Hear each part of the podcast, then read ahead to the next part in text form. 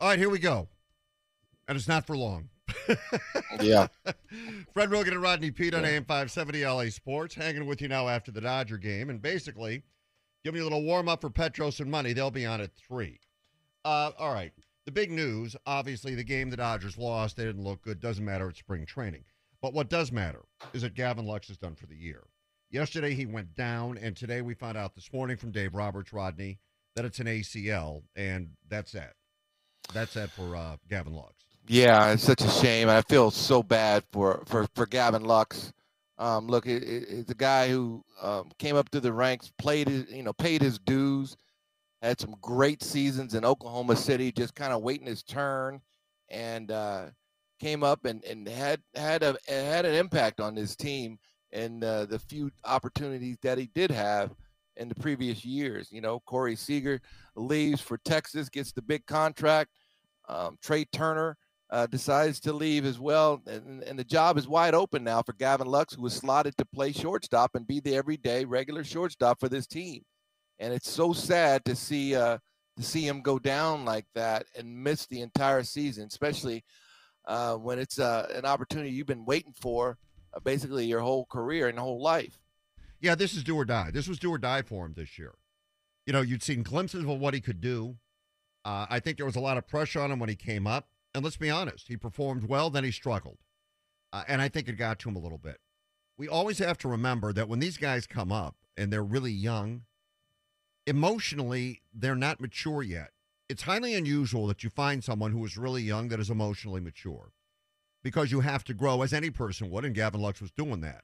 Now he finally gets to that spot. He's finally in that position.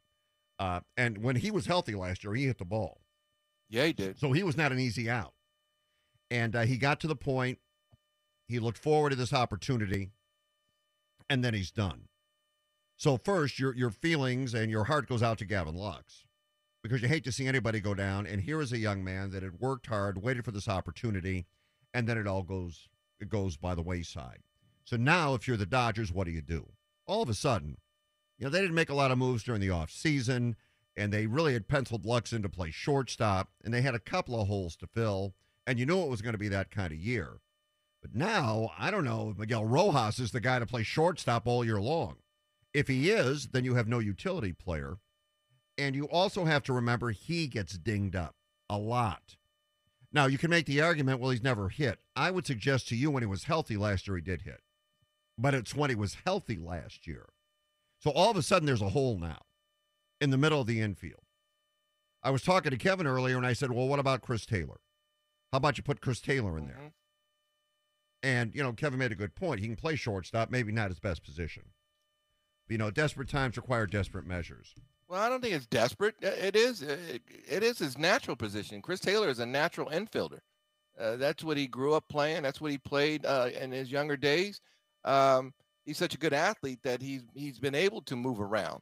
But he is a he is a legitimate, bona fide big league shortstop that, given that opportunity to play it every day, could certainly handle that load. I think with his experience now that he's had in the league, uh, Chris Taylor could fill in uh, very well as an everyday shortstop. I, I would have no problem with them if they decided to go that direction with Chris Taylor. Okay, let's say they don't. Let's say they don't. Well, names being kicked around as possible trade objects include Willy Adames. Uh, Dodgers liked him and talked about him in the past. Uh, Jose Iglesias, who spent time with the Angels and the Colorado Rockies. He is unsigned at this point. So you could pick him up uh, basically for a song. Now, if they move Chris Taylor in, that means you have a slot in the outfield that's open. All right. So now, looking at it, Trayce Thompson's got to be out there. Like it or not, I mean, you run out of the guys. He's out there. Mookie's out there. And that opens up another slot. Who is that slot? Is it Jason Heyward? That's 50 50 at best. I mean, let's not believe the hype. It's 50 50 at best. What do you mean not be the hype? At one time, Jason Heyward was a bona fide superstar in this league. There's no there's no reason why he can't get back to some form of that. And at one time in high school, I dunked a basketball. Oh, I can't stop, do it today. stop, So, stop. no, my point is this. That was then. Stop this that. is now. We don't know. We don't know. I don't think right now you can count on him. I mean, maybe he'll surprise everybody. That'll be great. But I don't think you can count on Jason Heyward at this point. Doesn't mean he won't be there. I don't think you can count on him. All right. Now do you have Outman. We believed he was going to start the season at AAA, and if somebody got dinged up, he'd be called up. Let's say he starts with a big club. Here's the thing everybody fell in love with him last year because he got off to such a hot start. But that's a very small sample size. That's a cup of coffee. You don't know if he can do that every day. And then you have David Peralta, uh, the freight train. Okay, all aboard. If he hits and Did stays you give him healthy, that? Is that his nickname, or did you give him that? Nickname? no, I think it's his, his nickname because once he gets on base, he just is flying. You know, he's a- Kevin. out Kevin, of his did, way. did, did Fred just give him that nickname, or has that been his nickname before? Never heard that a day in my life, Rodney. Uh, me either. Me okay, either. I think he is. What are we doing, Fred? I think he is. I think he's the freight train. All right, and maybe the freight train comes around and can play and stays healthy. Here's the problem: every one of the guys we've mentioned, uh, Miguel Rojas, uh, David Peralta, these guys get dinged up. They get dinged up, and now you got a Yeah. real problem. Who doesn't? Well, I- apparently Freddie Freeman hasn't. Yes, no. But, So you know, what I'm saying is you don't have that guy, the Freddie Freeman outfielder now. You have Mookie, but you don't have a guy that you know you can run out there every day. It's a depth issue now. That, that's what I'm saying, Rodney. Just a depth issue. Put Chris Taylor at short, you're going to be short in the outfield.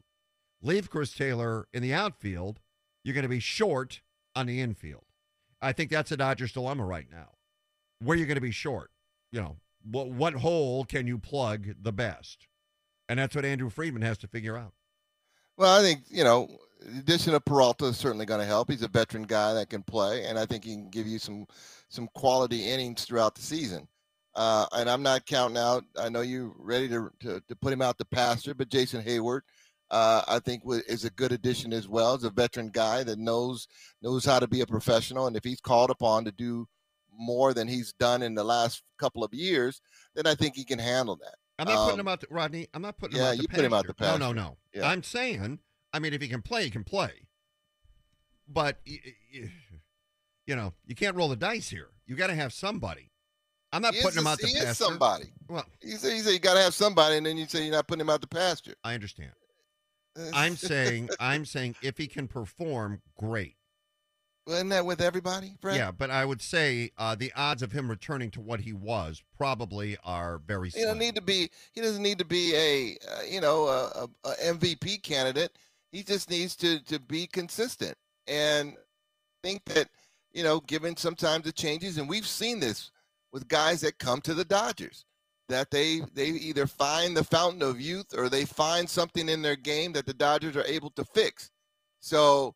Uh, I, I feel okay with. I certainly don't want to lose Gavin Lux, and yes, the depth is not what it used to be, and that for the Dodger fans and us, that's been a luxury over the last 10 years uh, the, the amount of depth that the dodgers have had and that's been the advantage that the dodgers and other clubs are envious of because they've had kiki hernandez they've had you know chris taylor before he became more of an everyday guy they had guys like that that could fill in in multiple positions they they don't have that this year that is an issue and an issue of concern but I also think that with the emergence of Trayce Thompson last year, he's going to be an everyday guy more so than maybe you thought.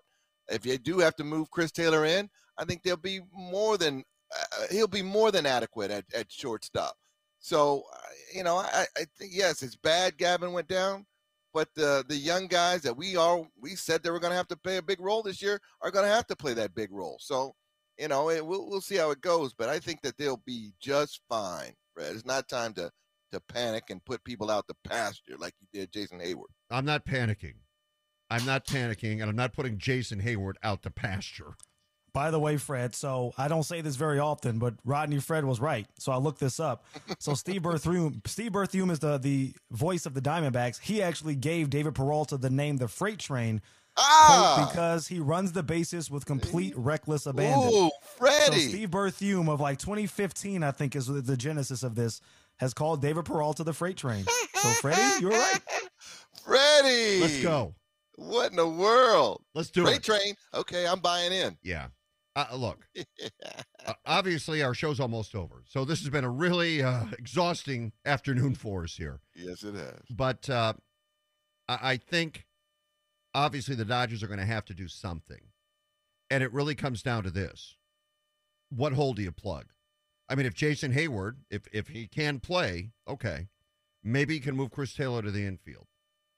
If Jason Heyward does not turn out the way they would hope, then you may have to go out and get an outfielder and put Chris Taylor at short.